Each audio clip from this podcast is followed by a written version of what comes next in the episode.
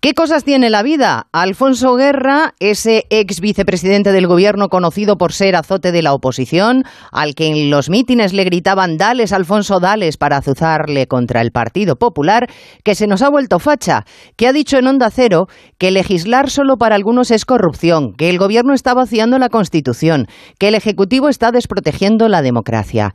Miren, esto no es una cuestión de izquierdas o derechas. Estamos ante un gravísimo, gravísimo problema de destrucción de los fundamentos de la democracia, pactando las leyes con los delincuentes o con los condenados y caminando hacia la fragmentación territorial disfrazada de diálogo con los independentistas.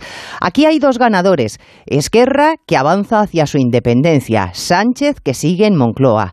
Y unos perdedores, que somos todos los demás.